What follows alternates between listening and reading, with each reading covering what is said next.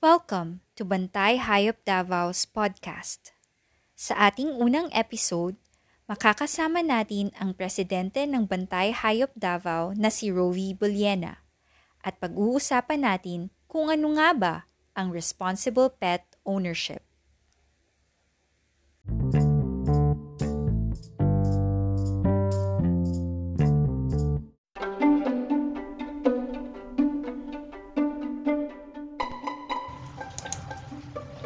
Ano ba ang responsible pet ownership?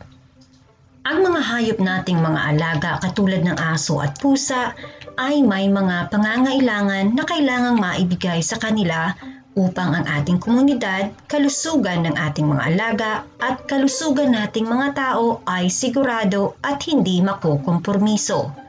Tayo bilang mga may-ari ang may mas malaking responsibilidad sa kanila. Ano ang mga pangangailangan ng ating mga alagang hayop?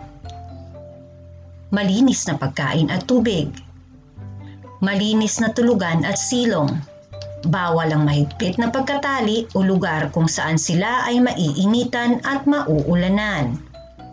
Bakuna laban sa mga sakit katulad ng rabies virus, parvovirus, distemper virus, panleukopenia virus at iba pa kailangan din nila ng regular na purga.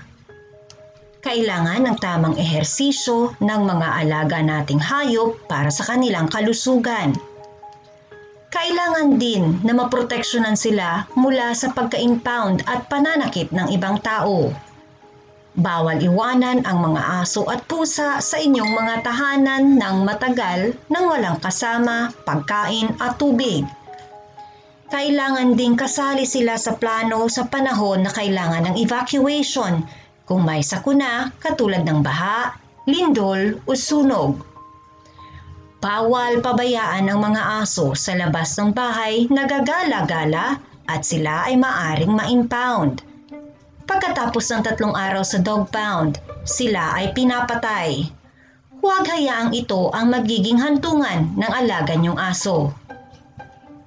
Ang animal welfare ay maliwanag na nakasaad sa ilalim ng batas na RA 8485 na naamenda ng RA 10631.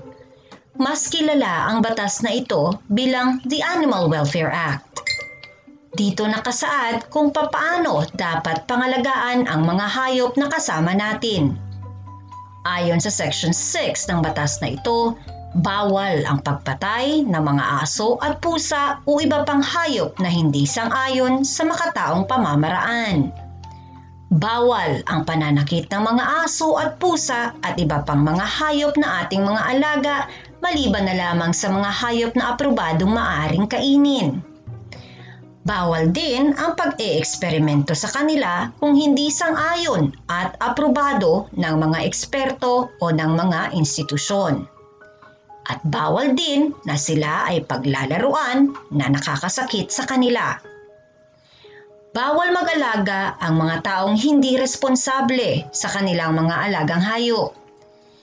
Nakasaad sa ilalim ng RA 8485 na inaminda ng RA 10631 o the Animal Welfare Act ang mga penalties at kaparusahan sa mga lumalabag sa batas na ito ang pananakit at pagpatay ng aso at pusa at hindi pag-aalaga ng maayos ay maaaring magbayad ng danyos mula 30,000 hanggang 250,000 pesos.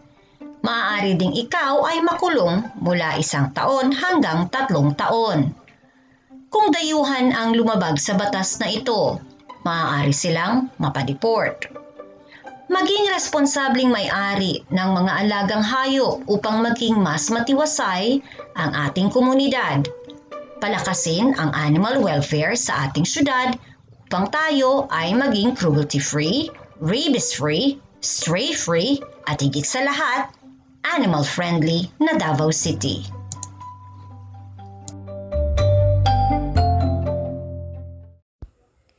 Maraming salamat sa pakikinig.